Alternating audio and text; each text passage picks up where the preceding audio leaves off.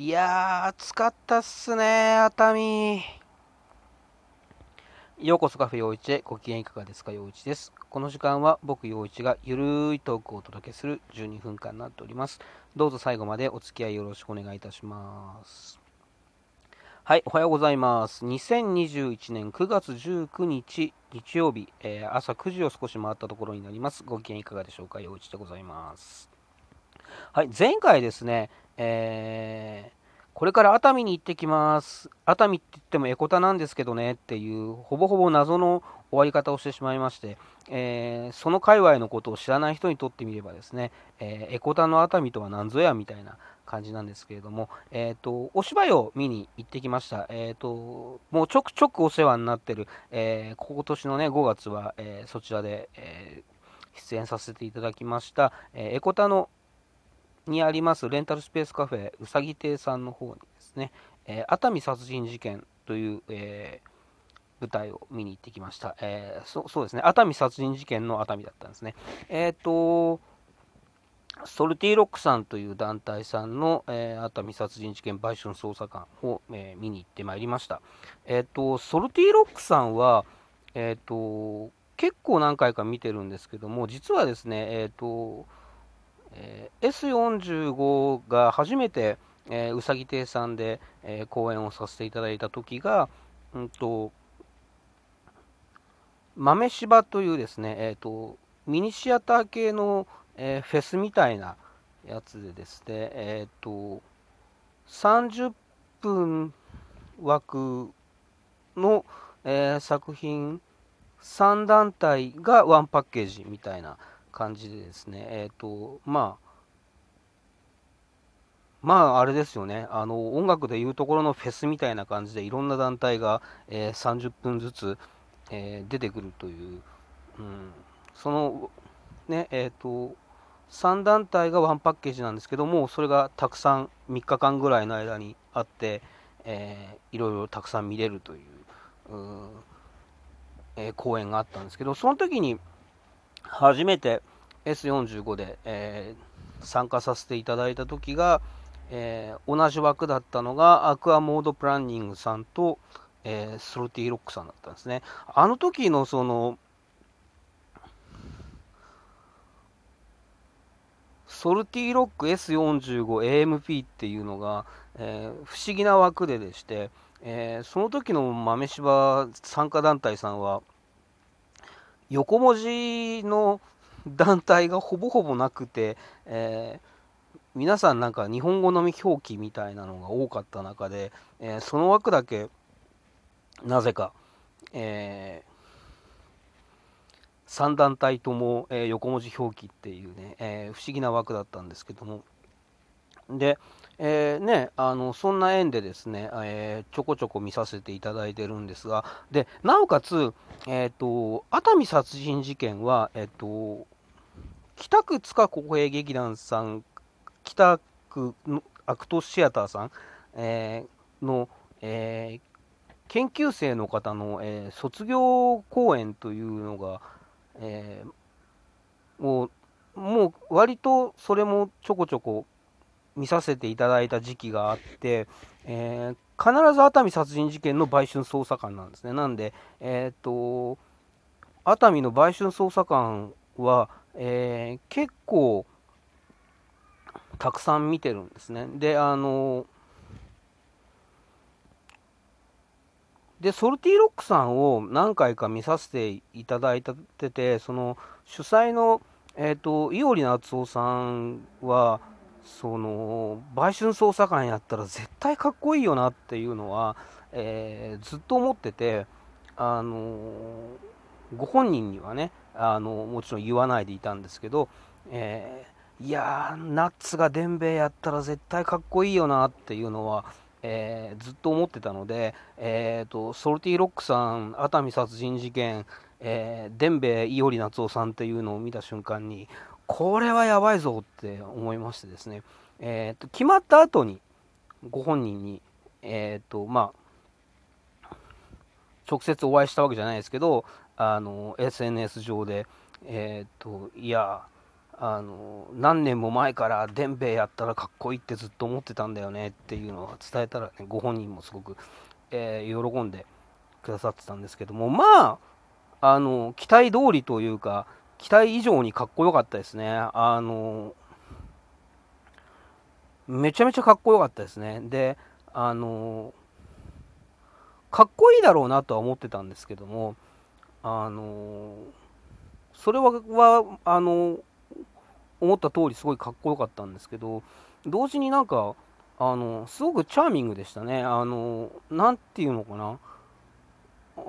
ああ伝兵衛いい女やなっていう感じがひしひしと伝わってくる感じで、えー、いやナッツ伝兵衛やっぱ良かったわみたいな感じだったんですけども。えっ、ー、とまあそのいおりさんだけじゃなく、えー、4人が4人ともとても熱くてですね、えー、あのいや本当に熱海は熱かったなっていう感じで、まあ、あとえっ、ー、と小道具の配置の仕方とかその舞台面の使い方とかもあのまあ、えー、今回演出が、えーと、獣の仕業の立花さんだったのかな。あのすごく、えー、うさぎ亭ならではだなっていう感じでですね、あの非常に面白かったですね。えー、っと、そんな感じで、えー、久々に、えー、っと、お芝居を見てきた話でしたね。えー、熱海は暑かったというのは、えそんな感じで、ええ前回のね、え配信の後は、えそんな時間を楽しんできました。いや、本当にあの暑さがひしひしと伝わってくる、うん、いい時間でしたね。はい。えー、いい時間をくれた皆さんにありがとうございましたという感じでございます。で、前回、えー、足が痛いっていう話もね、したと思うんですよ。で、えっと、アキレス腱が痛いって、これ一回切ってるところだし、怖いな、えー1週間経って治らなかったら病院に行ってこようっていう話だったんですよ。でですね、えー、結果、えー、水曜日になっても痛みが引かないどころかなんかちょっと腫れてきたぞこれはやばいぞということでですね。病院に行ってきました。まあ万が一切れてて即入院手術とかなったらやべえなっていう感じですね。あのーそれも覚悟しつつですね、えー、荷物の中にですね、えー、替えの下着と T シャツと,、えーと、携帯の充電器ともう入れてですね、えー、最悪の事態に備えて、えー、病院に行ったんですね。えー、で、まあ、切れてはないですねっていう話で。で、あの、まあ、大きな損傷も全くないですっていう話。ほんまあ良かったけど原因が分かんないのはなんか気持ち悪いなっていう感じですね。で、まああの、僕あの放火試験というね病気をがちょっと癖になってるのがあるので、えー、まあそっちかもしれないなっていう感じだったんですけどもで血液検査もしたんですけどもまあ、白血球の数値は高いですけど、放火試験を疑うレベルじゃないですし、みたいな感じでですね。結局ですね、で、あの、まあ、腰を痛めて足に来る場合があるからって言って、腰のレントゲンを取ったりですね、とにかく、えー、いろんな検査をしてですね、えー、とても丁寧に診察していただいたんですがなんと結果確固たる原因は分からずじまいというですね。いやーなんか怪我してなかったのは良かったけど原因わかんないって気持ち悪いなみたいな感じですね。まああの入院とか手術にならなかったので良かったんですけれども結果ですね、えー、痛み止めの薬を1週間分出してもらって、えー、1週間後に様子見っあのもう一度通院の様子見といううんことでですねなんともこう釈然としない状態なんですよね。あのまあで、まあ、痛み止め飲んでるだけなんで、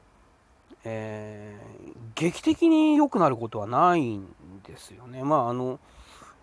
今日はね、さすがにもうだいぶ回復してきましたけども、えー、まあ、完治ではないですね。だから、まあ、痛みを和らげつつ自然治癒を待ってる状態なので、特にね、積極的な治療をしてるわけではないので、まあでもね、あのまあ、最悪の事態を想定してたので、えー、そうじゃなくてよかったなというのは良かったんですけども、あの病名原因がわからないっていうのはなかなか あのすっきりしない不安なもんだなという感じでですね、えー、そんな感じで、えー、ちょっと、えー、釈然としない感じでおりますが、まあ、あの水曜日にですね、もう一回病院に行きますので、それまでに、えー、治って、まあ、あの、一応治ってよかったですね。あの、まあ、無理しないで大事にしてくださいねっていう感じで終わればいいなというふうに思っております。はい。まあ、えっ、ー、と、まあね、あの、どこも悪いとこがない人っていうのも本当に、えー、稀だと思いますので、えー、まあ自分の弱点と向き合いつつですね、えー、いたわりながら、えうまく生きていきたいなというふうには思いますが、え皆さんもですね、え健康には気をつけて、え過ごしていただければと思います。えそれではですね、えそろそろ12分になっちゃう短いですね。え皆さんも、え良い週末と良い1週間をお過ごしください。また聞いてください。陽一でした。